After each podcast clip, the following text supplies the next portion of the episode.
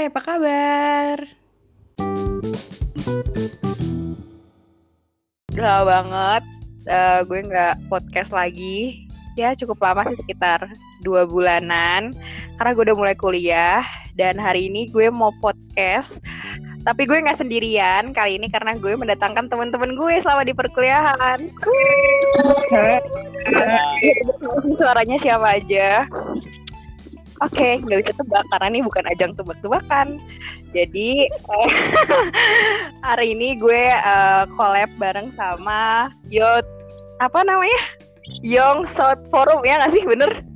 With Yo, Sandbox. seri baru. Sharing. Oke, pokoknya itu. Nanti ada pokoknya Eh, di sini ada Dava dan ada Kina. Terus ada teman gue lagi yang ngaku-ngakunya orang paling kaya di BSD. Astagfirullahaladzim. Tapi pada Gila banget sih. ya udah denger kan suara siapa? Pasti Niki. Halo, gila lo sumpah gue gak pernah yang ngomong kayak gitu. The Rich of BSD. BSD karate BSD. Jadi sebelum kita mulai, kita baiknya kenalan dulu kan. Jadi ya silakan Iya, berkenalan. Gak ada kenalan yang lengkap dong kan biar pada tahu. Oh, iya. Terah, Kinas, Kinas, kinas, kinas. Ya, perkenalkan. Nggak ada musiknya nih, nanti ditambah backsound ya kayak deng deng deng deng deng ya gitu. Oke siap. Nama gue Kinas Putra Ariska, biasa dipanggil Roger. Oh cakep banget. Tapi please yang memandangi dan membayangkan ini Roger seperti apa. Tolong banget jangan dibayangkan yang Roger kali ini ya. yang di otak gue lebih ke polisi sih. Roger. Ganti-ganti gitu kan.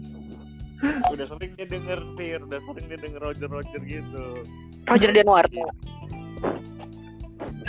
Aduh. Terus selanjutnya Ya, kenalin namaku Dava Prangsi Prakisa Wijaya Kusuma. hmm, susah tuh nulis UN ya. Panggilannya Dava kalau nggak Prangsi. Nah, Kayak daftar kartu sembako. ya begitu. Kesibukannya apa? Oh iya tadi Kinas belum ditanyain kesibukannya apa. Ya, biasa ngurus anak. Oh ini, aduh, mau gede kayak kamu masuk kuliah bentar Oh lagi. gitu. Wow, family man. Umur berapa Mas Kinas kalau boleh tahu? Udah punya anak mau kuliah? dia dia nikah umur 3 tahun kayaknya. Yang nggak kerasa baru kemarin digendong-gendong, sekarang nama kuliah. Ya Allah. Emang hidup gitu ya Mas? Iya, bu. Aduh. Kalau Dava kesibukannya apa? Taulah ya, bertani saya. Oh ya, coba gimana jelasin dong bertaninya? Ya, bertani kangkung dan cabai untuk menghadapi pandemik seperti ini. Jadi nanti panen buat dimasak sendiri gitu. Ini mau Oh, hebat ekspansi, banget. mau ekspansi, mau nanam bawang juga rencananya.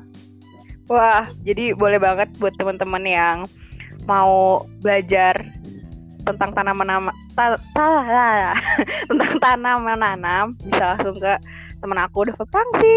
Uh, ya keren. Terus selanjutnya Niki. Halo, nama gue Niki Safier Rifka Caniago. Panggilannya bisa Shirin, bisa Niki, terserah lo. mau. Wah, Shiren, Shiren. Kesibukan gue gak ada Ya. sih kuliah. Apa? Kiran sungkem. Iya, kurang ajar sih kalau itu. Sungkem. Iya, paling gue kuliah, terus udah sih gitu. gitu aja.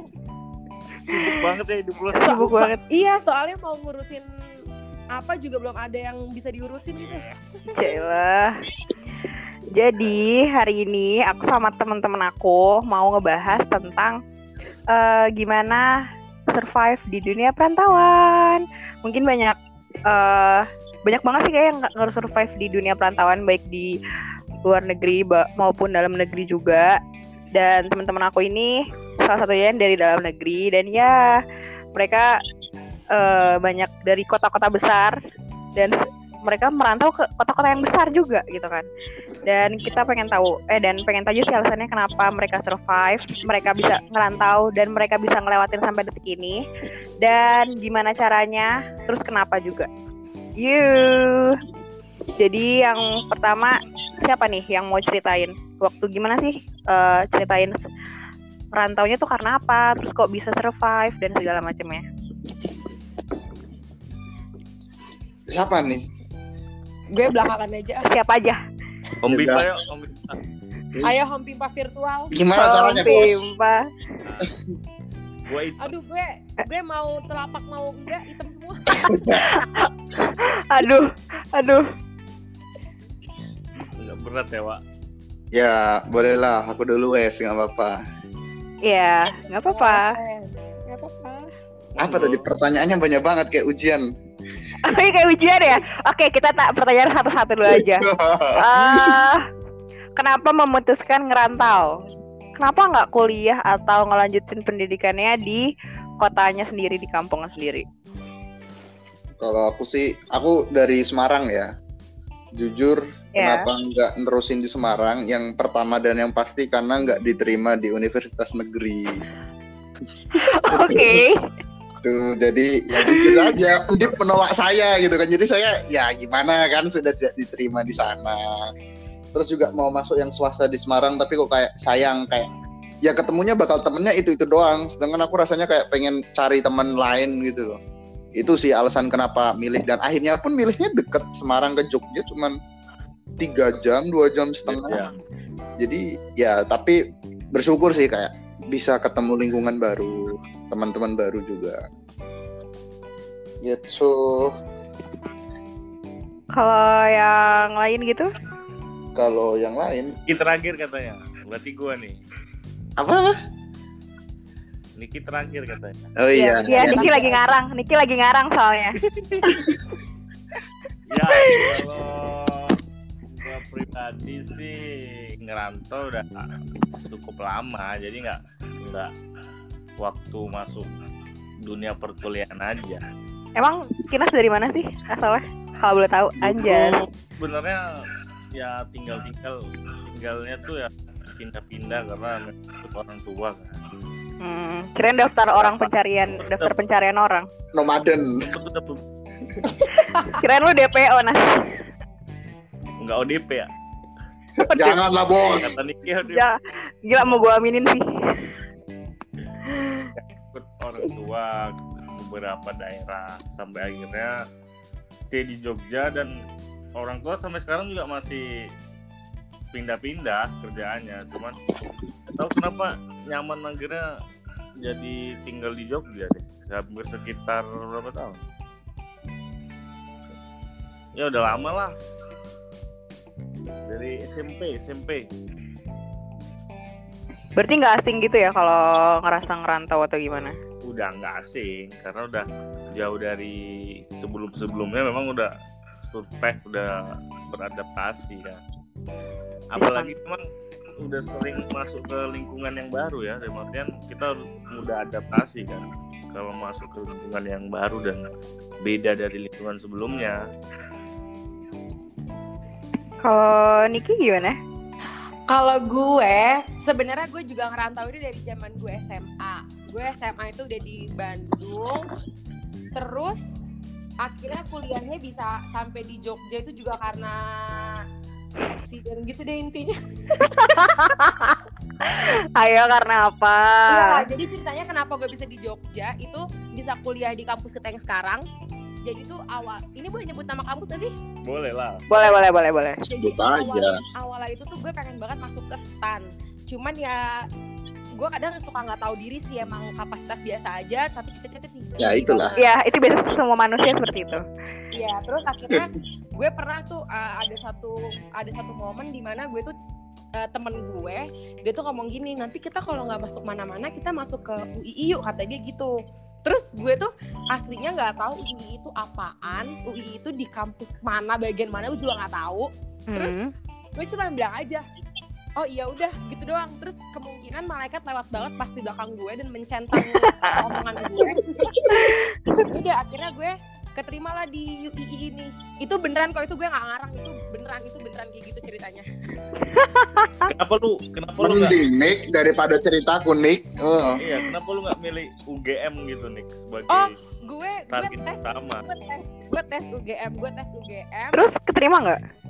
Ya kalau gue terima gue nggak di UI ya mohon maaf Ya kan siapa tahu udah jatuh cinta sama UII gitu kan. Jadi kayak em kayak UGM aja gitu kan. oh ya kebetulan gue juga rada eh, akhlak nol jadi mau belajar akhlak juga sih di UI Akhlaknya les. enggak guys itu bertanda teman-teman gue ada akhlaknya kok Ciren ya kan? iya orang Arab Kirain sungkem.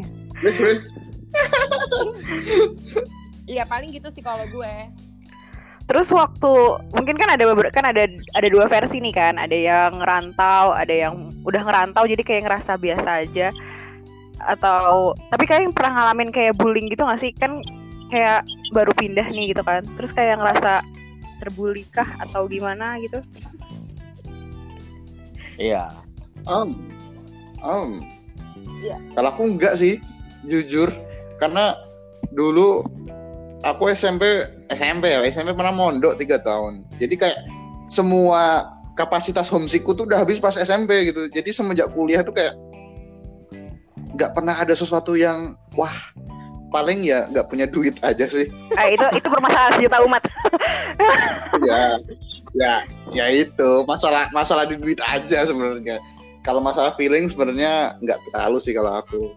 oh gitu ya hebat juga ya kalau gue malah jujur kayak homesick gitu loh sering sering homesick sih tapi udah nggak pernah lagi sih homesick Nangis, cuti, nangis. Safira nangis, homesick.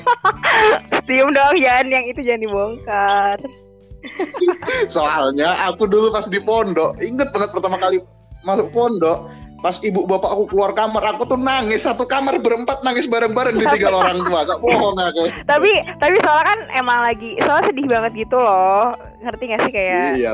kayak mungkin karena gue gu- karena gue orang yang nggak ini tuh jadi ceritanya ini adalah pengalaman pertama gue untuk merantau kan.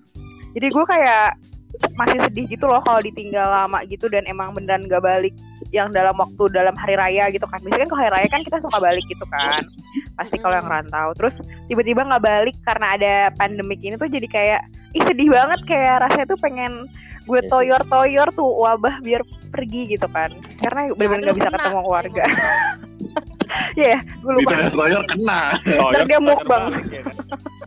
ntar lo makin jadi ular lagi makin gede lu waduh masalah ular masalah ular bisa dengerin di podcast sebelumnya ya Kayak sliter dong, sliter iyo itu kan. Iya. oh iya iya iya. Terus eh kalian ada berarti kalian ngerasa biasa aja gitu dalam udah ngerantau beberapa tahun ini. Kita udah ngerantau berapa tahun ya? ini jalan Sekitar tahun tiga ke- tahunan. Tiga tahunan ya. iya tiga tahunan Berarti kan kayak ngerasa biasa gitu gak sih? Atau kayak sometimes juga masih ada homesick tapi kayak lebih banyak lebih happy, lebih ngerasa bebas aja di perantauan atau gimana? kalau gue biasa aja jujur biasa aja rasanya Oh iya. Padahal sering Iya. pulang kan nih. karena pulang tuh karena bukan homesick karena gue pengen capek aja di Jogja gitu karena banyak Oh orang kaya sultan emang ya kan? Eh, Eh, iya. Sultan BSD. kereta ekonomi Terus kalau yang lainnya suka ngerasa homesick gitu gak sih? Ya. Kinas lah, boleh lah, kinas dulu lah. Kalau enggak sih ya. Maksudnya gue sangat menikmati perjalanan eh, pindah-pindah kota ya, karena di satu sisi juga jadi temen temen gue juga banyak bertambah banyak bukan cuma di satu atau dua tempat aja Karena lo gampang berbaur Jadi juga, kalau ju- misalkan- karena lo gampang berbaur juga gak sih? Jadi kayak iya Wallace gitu. Iya, jadi keuntungannya kalau misalkan liburan nih mau ke mana, ini ada teman, di sana ada teman. Ada channel. Jadi lebih Bener banget. sih. lebih enak. Jadi sangat menikmati lah. untung Kinas Ada ganteng ya ada keuntungannya. Wah bagus. Terus kalau Dava? Ya. enggak sih kalau homesick enggak jujur ini pun aku gara-gara corona nih hampir aku hampir ada 10 bulan nggak balik rumah padahal rumahku cuma Semarang karena tapi memang rumahku karena di desa ya bener-bener di desa pelosok. Dan itu habis maghrib tuh udah kayak karantina sendiri di rumah. Sepi banget memang. Desa aku sepi banget. Makanya kayak semenjak merantau di Jogja ngerasa lebih bebas aja. Bener sih bener banget. Sama rumah gue juga di desa banget eh rumah eh, harus eh sumpah. Kalian harus tahu rumahnya Niki. Bener-bener definisi kebun. Iya. Kayak ada ayam tiba-tiba ada ayam coba. Shock banget gue. Rumah Niki itu ya satu desa itu sendiri iya kan Niki Niki kan itu ibu desanya kan anak desa dia. Anak dari ibu desa. Gadis desa? Gadis desa. Ih, kembang desa nih mohon maaf kalau gue. Terus kalau kalian kan eh, pasti udah ngalamin up, eh, ups and down gitu kan selama mungkin ngerantau nggak cuma di Jogja tapi mungkin sebelumnya kalian udah ngerasain ngerantau. Terus kalian gimana sih bisa survive kayak gitu? Dan kayak ada rasa pengen nyerah gitu nggak? Karena kan banyak banget nih kayak teman-teman kita yang kayak istilahnya ngerantau tuh gugur dalam peperangan gitu nggak sih? Karena nggak tahu sih ya mungkin kalau teman-teman gue banyak yang kayak gitu jadi mereka memutuskan untuk balik ke kotanya lagi karena mereka ngerasa gue nggak bisa lagi ngelanjutin atau segala macem lah. Kalau kalian pernah kepikiran kayak gitu nggak? Atau mungkin kalau kepikiran gimana cara bisa tetap berpegang teguhnya? Hmm. siapa nih? Siapa? Bebas. Siapa dulu? Gue dulu aja deh. Ya Iya, coba boleh boleh. Kalau boleh gue, eh, gue sih alhamdulillah nggak pernah sih kepikiran buat balik lagi apalagi ini sih apa namanya buat nyerah di tengah jalan gitu. Karena emang bener banget semakin kita jauh dari rumah tuh semakin apa ya kebuka aja gitu rasanya dunia yang kita nggak pernah tahu apa apa jadi tahu apa apa nggak sih kayak iya ya kayak apa ya? Ngerti kan maksudnya? Kayak kayak lo sadar gitu kalau kalau dunia itu seluas ini jadi gitu kan maksudnya? Iya kayak dunia itu ternyata nggak cuma di rumah yang lingkungannya tuh ini, ini doang. Terus banyak juga orang tipe-tipe orang yang kita temuin. Terus bisa belajar dari pengalamannya dia segala macam semuanya kita bisa belajar. Pokoknya kayak apa pun yang kita dapat di perantauan tuh sebenarnya bener-bener pembelajaran banget buat ke depannya banget sih kalau menurut gue. Kalau gitu. ya sih bener juga. Soalnya kan kayak kalau misalkan kita bener-bener tinggal di situ-situ aja kita bakal teman-temannya itu aja. Dan juga kita nggak bisa bener-bener apa ya ngerasa ada dunia baru gitu nggak sih gue juga ngerasa kayak gitu sih iya dan gue ngerasa beruntung juga sebagai orang yang ngerantau dan alhamdulillah masih kuat sampai sekarang Alhamdulillah aku dipertemukan sama kalian aja Eh. Aduh. Tolong dia berbullshit. Aduh, ada ada ada. dia bukan kalian aduh di di di di kinas di Kalau yang lain gimana? Siapa dulu nih, Nas? Aku atau siapa sih yang ngetak-ketik Dapat. ngetik buset dah. Kalau aku nggak pernah sih mikir berhenti pengen balik. Karena kalau aku tanamin di pikiranku tuh gini, suatu saat tuh kita bakal kayak gini entah kapan waktunya gitu loh. Karena kita nggak bakal bisa selalu ada di lingkungan bersama orang tua, bersama keluarga ataupun di rumah ya Hmm. istilahnya. Kayak suatu saat tuh kita bakal keluar dari rumah baik terpaksa atau nggak terpaksa untuk melanjutkan kehidupan kita sendiri. Makanya kalau ada kalau ada orang tua orang tua yang ngomong ini kalian kuliah harusnya belajar prihatin, maksudnya prihatin dalam kondisinya masing-masing ya, nggak harus prihatin tuh berarti uang Iya. saku segini atau hidup uh, hidup gak enak. Menurutku prihatin tuh punya ukuran setiap orang masing-masing. Ya emang bener kata-kata para orang tua kita kalau pas lagi kuliah tuh harus apa itu? harus apa namanya prihatin biar nanti kalau misalkan kita udah kerja hidup sendiri kita bisa udah nggak kaget lah menurutku kuliah itu ya biar kita nanti kalau udah beneran real kerja itu nggak kaget oh ternyata kayak gini tuh. Itu sih kalau aku simulasi sih simulasi. Iya makanya nggak pernah ngerasa nyesel aja hidup menjalani hidup seperti ini. Wow, keren banget.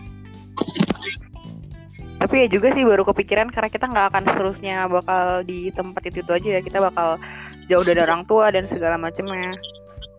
Benar juga Iya, apalagi kita tuh perempuan, Fir. Bisa-bisa kalau kita nikah kita dibawa suami. Hmm, kan tapi ya sih mungkin mungkin beberapa orang ada yang berpikir kayak kita harus ada di kayak kita tuh nggak mau apa ya kita nggak mau kita tuh di bawah suami tapi ada beberapa yang perempuan yang mikir kayak gue tuh mau sederajat sama suami aku saja. ya sih jadi kayak bener-bener sih rantau itu membuat kita ngerasa kayak kita tuh juga bisa sederajat sama suami nantinya apa itu juga Gila. apa itu suami apa itu aku belum punya pacar apa itu apa itu Aku nambahin nih nyambung Safira. Sebenarnya rantau juga itu kayak ngelatih kita kalau kita tuh mau gak mau harus hidup mandiri gitu loh. iya bener banget Jadi nggak bisa bergantung orang lain. iya sih Bahkan pun kalau udah Iya. punya suami pun jangan sampai sangat bergantung. Makanya kan banyak Benar sih. jadi istri yang mandiri gitu. Aku sih setuju banget sama kayak gitu.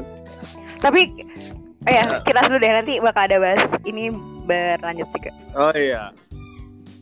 Ya sepakat sih sama yang udah dibilang sama Dapa, Niki, Sabira juga. Ya kalau ngerantau itu nggak serem-serem amat lah.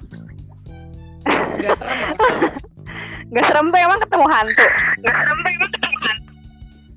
Ya orang kan mungkin ada keraguan mungkin ya. Mungkin buat teman-teman yang misalkan ini yang lagi dengerin nih misalkan ya dia mau eh, pindah ke satu tempat karena dia teruskan misalkan ikut orang tua atau misalkan ada kendala lain ya nggak nggak harus khawatir lah bisa survive di tempat yang baru atau enggak karena ya yang penting kita ini aja enjoy aja ya iya sih benar juga. Kalau misalkan kita juga nggak enjoy dan ngerasa emang ngebebanin juga pasti ngejalaninnya juga ya begitu hasilnya ya kan? Betul Pada sekali. akhirnya tau gak sih lu kayak apa insecure gitu loh. Jadi kayak eh, akhirnya malah jadi bebani pikiran sendiri. Iya sih benar juga. Tapi gue pengen berlanjut banget sama soal yang tadi Dava bilang. Kalau misalkan eh tadi apa ya? Oh ya kalau misalkan si kalau kita ngerantau itu kita tuh jadi bisa mandiri gitu kan. Jadi eh sama Niki juga yang lanjutin kalau misalkan nanti kita ma- mandiri juga kita jadi tuh bisa nggak harus bergantung sama suami segala macam. Tapi beberapa orang kalau cowok tuh pengennya itu tuh eh, ceweknya tuh harus ng- ngikutin kata suami dan pengen tuh cuma di rumah aja nggak mau keluar keluar nah terus menurut kalian tuh gimana Enggak, gue gak mau. gitu. jadi tuh Langsung Jadi ya, tuh langsung kan ya. sebagai kaum kaum pria ini ya yang akan menjadi suami nantinya kalau kalian kena ada ter- sempat terpikir kayak gitu nggak karena kan katanya kalau misalkan sekolah anak yang terbaik itu adalah ibu di rumah keluarga gitu kan yang pertama nah kalau kalian gimana sebagai suami nantinya yang akan membimbing para istri ini ini lagi kan amin Ya, aku dulu ya Nes. iya Karena bau-baunya ini semoga aku bapak kan. anjir. abis ini nikah Ini, ini ajang kalian eh, Iya. Kinat ini adalah ajang kalian untuk menunjukkan calon mertua kalian bahwa kalian ini adalah laki yang benar. ya kalau aku sih sebenarnya banyak memang ya kayak cowok-cowok yang ngomong ya pengennya kalau punya istri istrinya di rumah aja nggak kerja udah bergantung ke suaminya aja. Hmm, si istrinya fokus ke didik anak. Iya. Aku setuju di poin istri didik anak.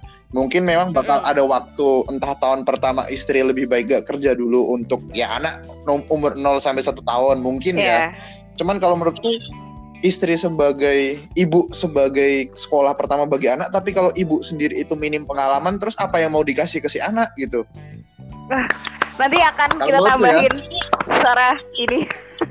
ya sih benar juga. jujur dan kalau aku pun support banget misalkan suatu hari nanti istriku kerja aku nggak masalah cuman kita harus tahu porsi gitu misalkan right. bayar-bayar ini ini ya ya ini memang jatahku buat menuhin kebutuhan yang ini mungkin kalau uang mau mau dialokasikan buat yang lain atau mau digunain untuk hal-hal pribadi juga nggak masalah tapi yang penting jangan sampai kewajibanku runtuh gara-gara kamu pun ikut kerja gitu jadi ya udah punya kewajiban dan hak masing-masing gitu loh Iya sih benar sih. dan itu Gila, gila.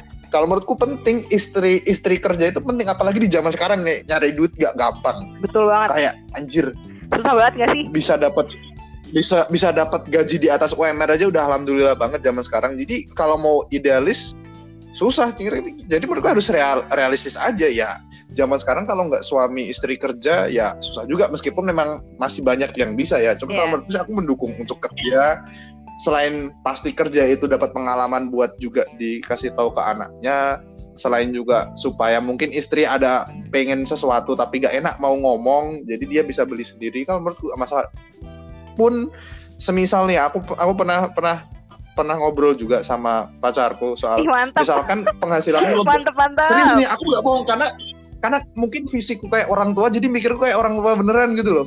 Oh iya. serius. Jadi Oke. jadi tuh aku pernah pernah pernah nanya kalau misalkan gajimu lebih tinggi daripada aku pas udah kerja terus gimana gitu kan? Dia bingung mau apa ya? Ya ngomongnya sih nggak apa-apa. Terus menurutku sendiri nggak apa-apa kayak karena kayak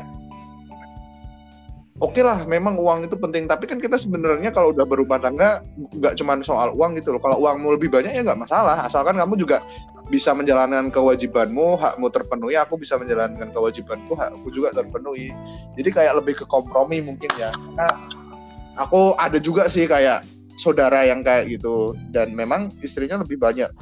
Gajinya kayak ya udah nggak masalah. Tapi yang penting jangan kewajiban suaminya jangan dirampas karena itu bakal bakal bikin si suami useless kayak mentang-mentang istrinya gajinya banyak semua dibayarin istrinya kayak suaminya anjir lah, lah aku di sini posisi sebagai apa gitu loh harus saling ngerti aja lah kewajibannya apa gitu Wah. itu sih kalau aku sih Dapat Iya. siap nikah tahun Abis depan. lulus langsung, abis lulus, abis lulus langsung rabi udah. Dia rabi udah. Gila Kalau. Kinas gimana sebagai calon bapak nantinya? Eh, kan udah jadi bapak ya sekarang? Oh iya lupa. gue ini jujur ya, gue belum siap dengan pertanyaan. Kenapa? Kok gitu? Karena gue melihat malah justru hal kayak misalkan pernikahan dan segala macam itu menakutkan gitu loh. Wah, ada itu ya?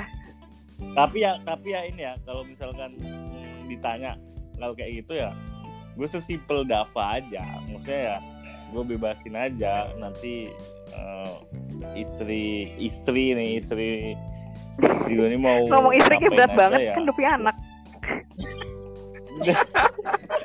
Aku anakku ternyata istriku goblok berat anjir ya itu sih sebenarnya karena kalau gue orangnya nggak nggak terlalu maksain ya.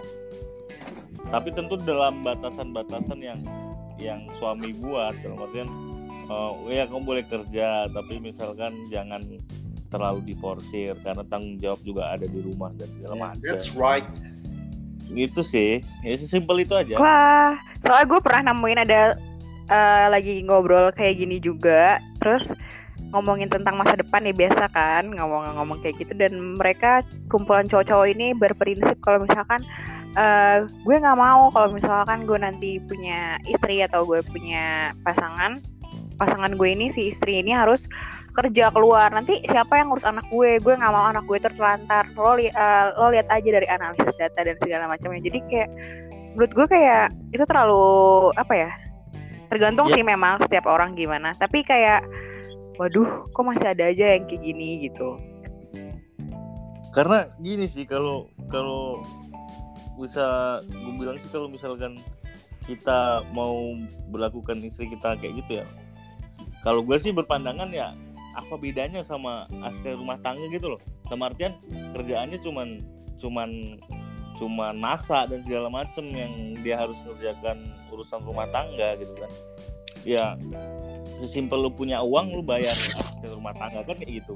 Cuman kan eh, kita hidup berkeluarga kan nggak nggak cuman sekedar eh, ngurusin hal-hal kayak anak rumah tangga dan segala macam. Oke itu itu jadi hal yang penting ya. Tapi kan eh, mungkin goal-goal yang sebelumnya atau setelahnya kan pasti punya capaian masing-masing ya yang mau dicapai. Walaupun walaupun mungkin udah tinggal serumah gitu kan dalam artian nggak nggak ada batasan sih kalau menurutku Ya, sepakat sih.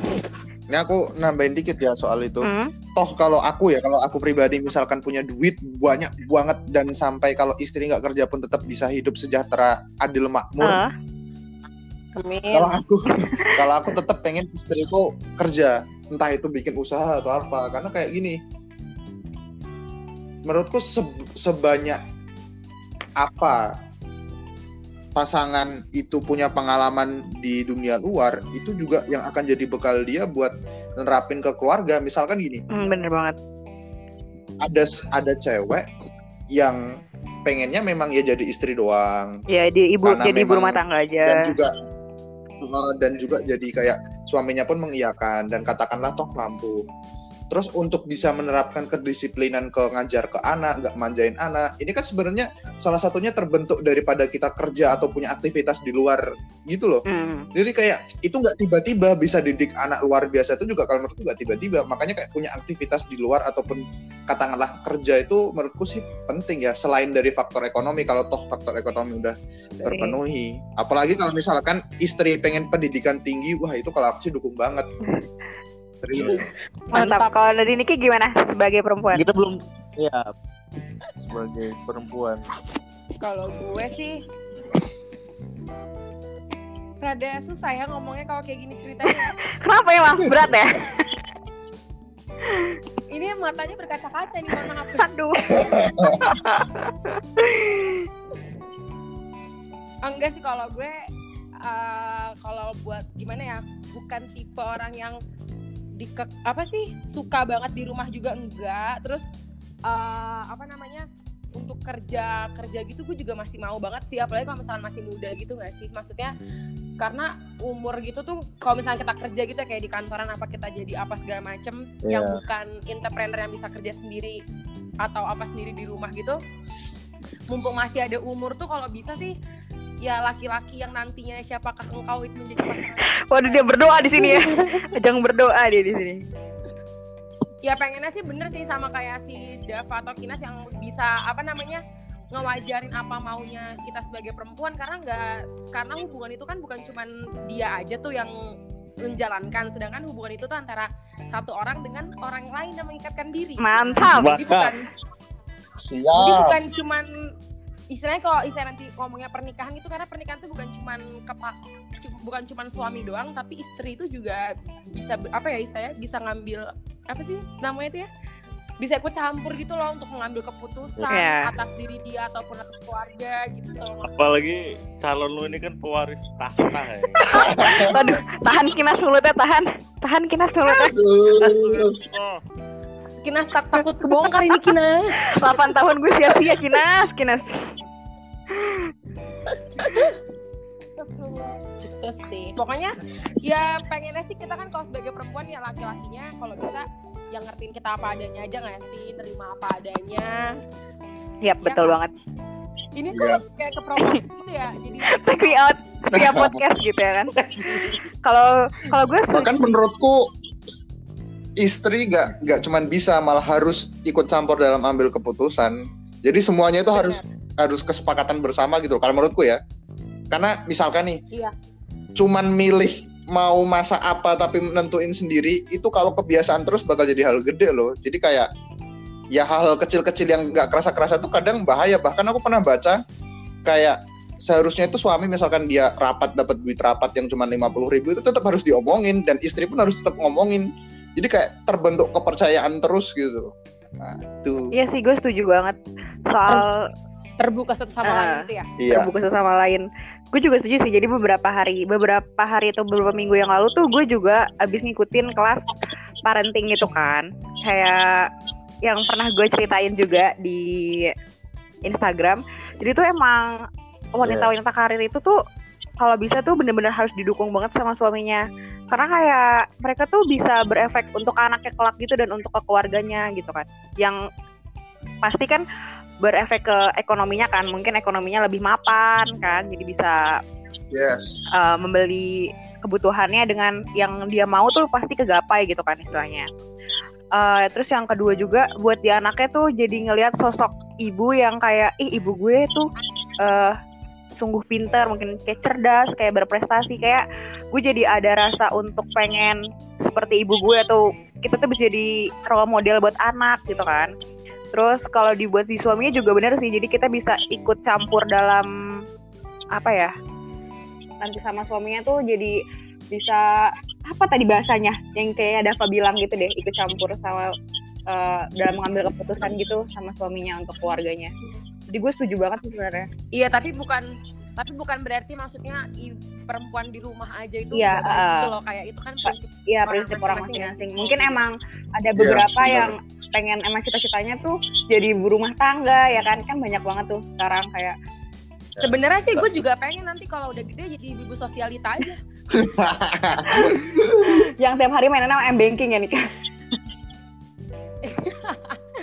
ya Allah amin ya Allah amin Tapi ini ya, aku pesen pesen juga nih buat para cowok di mana pun, jangan sampai jadiin cewek itu kayak cuman objek. Ih bener Itu- banget. Tolong didengarkan. Ayo silakan Itu- berpetuah di sini. Itu keterlaluan banget sih Tolong. menurutku. Cewek, Kayak eh cowok nih kayak apa ya? Ya itulah istilah-istilah lama perempuan itu cuman urusan dapur, terus kasur dan lain-lain itu menurutku no, itu udah nggak lagi. Dan harusnya sejak dulu pun nggak kayak gitu. Jangan sampai jadikan cewek siapa pun terutama pasangan pasanganmu itu sebagai objek gitu. Bener banget.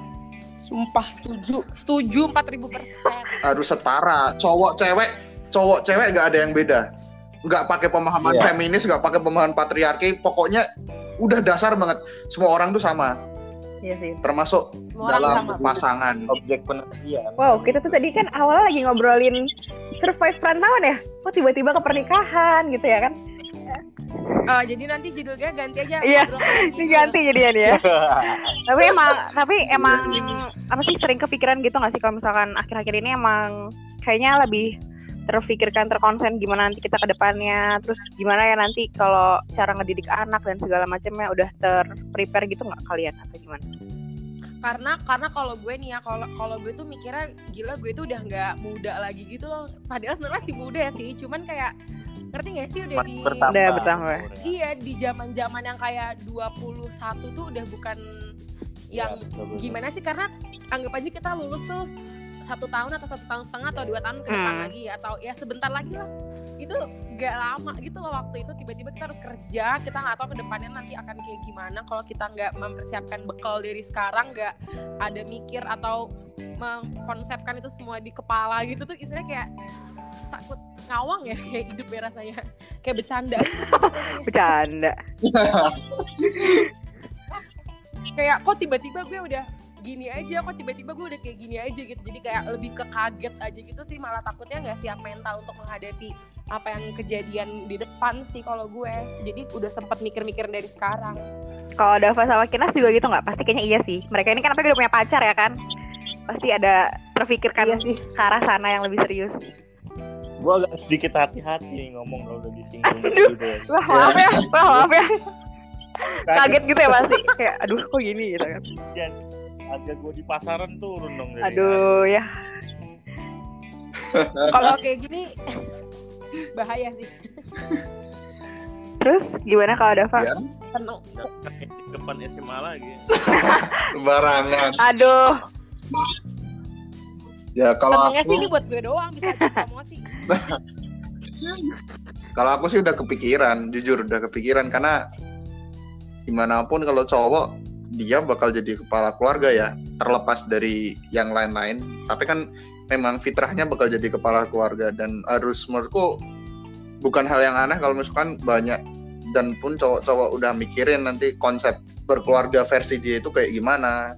Terus ke depan dia itu pengen meniti karir seperti apa dan menurutku sih memang harus dipikirkan sih ya sekarang karena biar kita tuh setidaknya meskipun nanti pas menitinya itu pas melangkah nggak sesuai tapi kita kayak udah tahu dan udah bisa ngantisipasi nggak nggak bingung pas mau melangkah gitu loh Iya sih bener juga.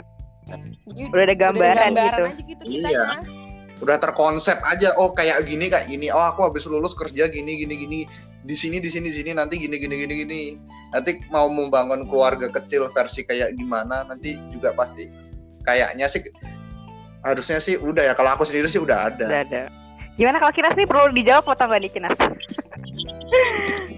Kayak Kinas ragu-ragu. gue sih semakin di sini pikiran gue tuh kayak apa ya liberal aja gitu kemarin Waduh, kemarin gue Nas lu masih suka cewek kan? ini eh, apalagi kalau misalkan nanti misalkan udah pada kerja kan segala macam nah gue tuh takutnya nih takutnya kalau misalkan tiba-tiba eh, ada hasrat un- untuk langsung ah yang lain udah nikah nih gue harus ikut nikah. Kan gue gue takut kayak gitu tuh. Hmm.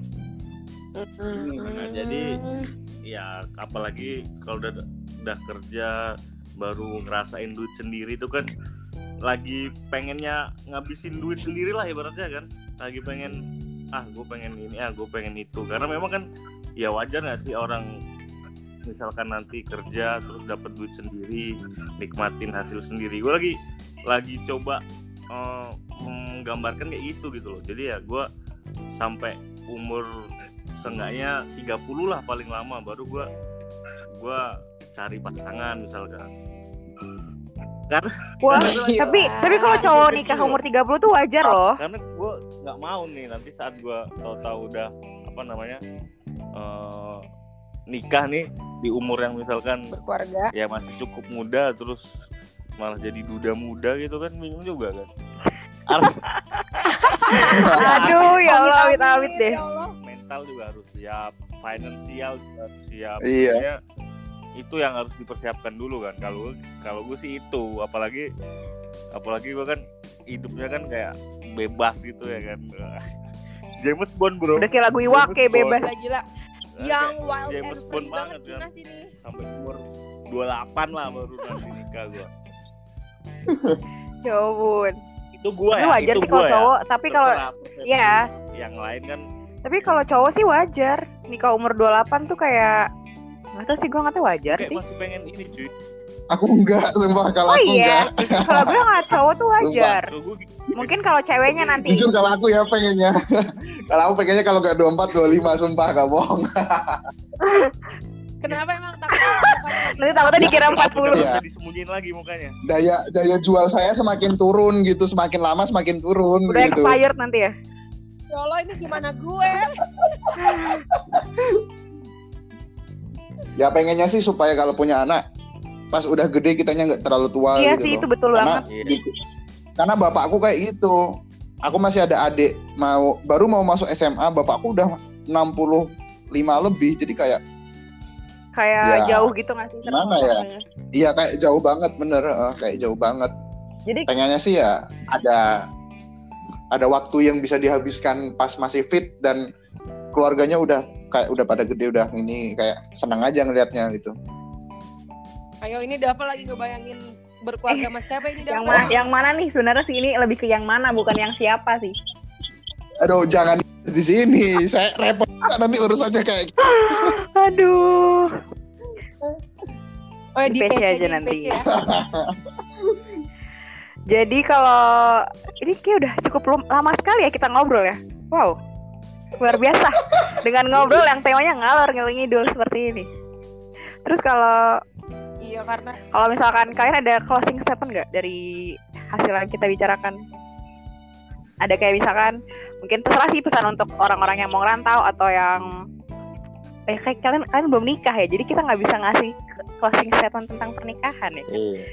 Jadi bisa aja oh mau, oh mau. kalau gue sih bisa ya ngasih Ih. closing statement buat orang-orang yang nunggu aja. Ya udah sekarang. Jadi sekarang kalian bebas mau ngasih closing statement apa dari dalam pembicaraan ini atau kalian apa? Terserah deh. Closing statement pokoknya. Gue udah saking kayak waduh, ini gimana? ya gue closing statement lah gue aku dulu eh kinas dulu kinas dulu kinas dulu Ini lu sweet dah berdua lu sweet. sweet. ya kinas nas ayo nas gas nas yang lagi merencanakan sesuatu entah itu mau ngerantau atau segala macam ya jangan terlalu khawatir ya. Eh, jalanin aja. Pasti nanti ada sesuatu yang bisa diambil. Kalau misalkan terkait pernikahan ya eh, kalau bisa jangan terlalu buru-buru ya kan ibaratnya. Kalian ini harus cari sesuatu Dia nyari yang teman, dia nyari teman, guys. bukan main-main bu. Nikah bro. Seumur hidup kan. Perjalanan Iya sih. nah. perjalanan seumur hidup gitu. Artinya eh, berapapun nanti misalkan kita nggak tahu nih apa yang bawa membawa kita ke mana kan entah kalau gue ngomong Ih, saik banget bahasanya. ini jejak digital ini Fir kalau misalkan 20 umur 21 nih gue bilang kayak gini nggak tahu ternyata besoknya gue udah nikah kan nggak tahu kan Iya Takut sih, juga ya. bener. artinya ya itulah enjoy aja dulu ya kan masa muda ini kan tapi jangan terlena Rasakan juga mudamu, ya. terlena juga Iya iya iya iya. siapkan Kita lihat aja nikah yang paling terakhir siapa ya? itu kan Gue nggak mau gue lah, lo, lo aja yang terakhir. Mas apa? Maniki. eh mas apa nih Gak usah gitu deh Tina. Buka, buka. clue-nya adalah kenali tower Ah, dikat ini dikat aja waduh bisa ya? Nanti akan gue coba bunyi tut gitu ya. Coba ya. Meninggal gue mendadak. Kalau ada apa Iya, iya, gimana? iya. Ada closing statement atau ngasih apa? Atau mungkin dari Niki dulu sebagai cewek salah satunya di sini di posisi penengah. Ntar gue belakangan aja karena gue biasa aja sih closing statement. Hmm, gitu. Siapa dulu nih? Niki dulu. Dava dulu aja. Dava, Dava, Ya Dava. udah. Kalau aku sih soal ngerantau yang perlu dipahami gini aja. Kita nggak bisa selamanya bergantung hidup sama khususnya sama orang tua ya. Jadi mau gak mau suatu saat kita bakal keluar dari lingkungan keluarga kita. Jadi kita siap gak siap harus menyiapkan diri daripada kita pas mau keluar beneran tapi kita gak siap kan mending kita menyiapkan diri. Jadi itu kayak hal wajar bahkan anak singa pun dia bakal ditelantarin sama orang tuanya kalau udah gede gitu gak bakal dikasih daging berburu lagi biarkan dia berburu sendiri kalau menurutku sih kayak gitu ya terus kalau masalah nikah ya nggak buru-buru itu penting. Cuman yang paling penting ya siap mental aja. Siap mental tuh yang harus dipikirkan. Kita tuh nikah nggak cuman enak-enak loh serius loh. Ini Waduh, kayak Waduh, waduh, waduh. jadi bener. Karena kayak banyak Iya yang nikah muda itu kayak pengen karena karena nggak mau haram jadi ya udah. Ya sebenarnya mau dihalalin enak-enaknya aja sih gitu kan. cuman ini dong extend 10 menit. sebenarnya lebih banyak yang mungkin susah gitu. ya yang penting siap mental lah, tahu konsekuensi bakal ngera nge- apa ngejaga pasangan, ngejaga istri dan juga bakal ada anak di situ. Dan itu gak mudah intinya gitu. Mantap. Tiga tahun lagi Dava akan nikah guys. Jadi mohon doanya. oke Ya, do. Kalau Niki nih yang terakhir nih. gue cengengasan banget orangnya setelah kalau gue lebih kalau soal ngerantau ngerantau. Kalau misalkan emang ada kesempatan ngerantau mending ngerantau aja. Karena emang beneran senggak nyesel itu banyak banget apa ya pengalaman ilmu apa segala macam yang gak didapetin dari sekitaran di rumah aja. Sama rantau tuh banyak banget. Beda apa sih dapat pelajaran banget pokoknya dari ngerantau. Pokoknya jangan pernah takut ngerantau. Yap. Eh, terus kalau soal nikah gue nggak tahu sih pokoknya gue ini sih kalau misalkan emang kita lagi nunggu seseorang kalau kita emang nggak bisa berbuat apa apa kita doa aja Dia curhat Amin. online. berbusa dong Amin. berbusa dong aja doanya apanya tuh Doanya udah berbusa udah berbusa gue Udah, udah. Nanti jadinya keceplosan. jangan bahas Iya, jangan. Iya pokoknya ngerantau enak kok ngerantau jangan takut untuk ngerantau. Nah, itu adalah beberapa eh beberapa closing statement dari teman-teman aku juga dan mungkin udah diudahin aja kali ya. Ada mau diomongin lagi atau enggak nih dari kalian? Atau ada mau ngasih tambahan? Iya gue mohon maaf sebelumnya kalau ngomongnya rada ngalor ngidul. Ya itu sudah pasti ya. Dari saya juga mohon maaf. Oke. gue. Yeay, jadi eh podcast kali ini selesai dan buat teman-teman yang lainnya juga terima kasih udah mau ngobrol-ngobrol sama aku di sini. Dan kalian juga tetap jaga kesehatan di tempat kalian semua berada. Ya. Ya, dah. Dah, thank you guys.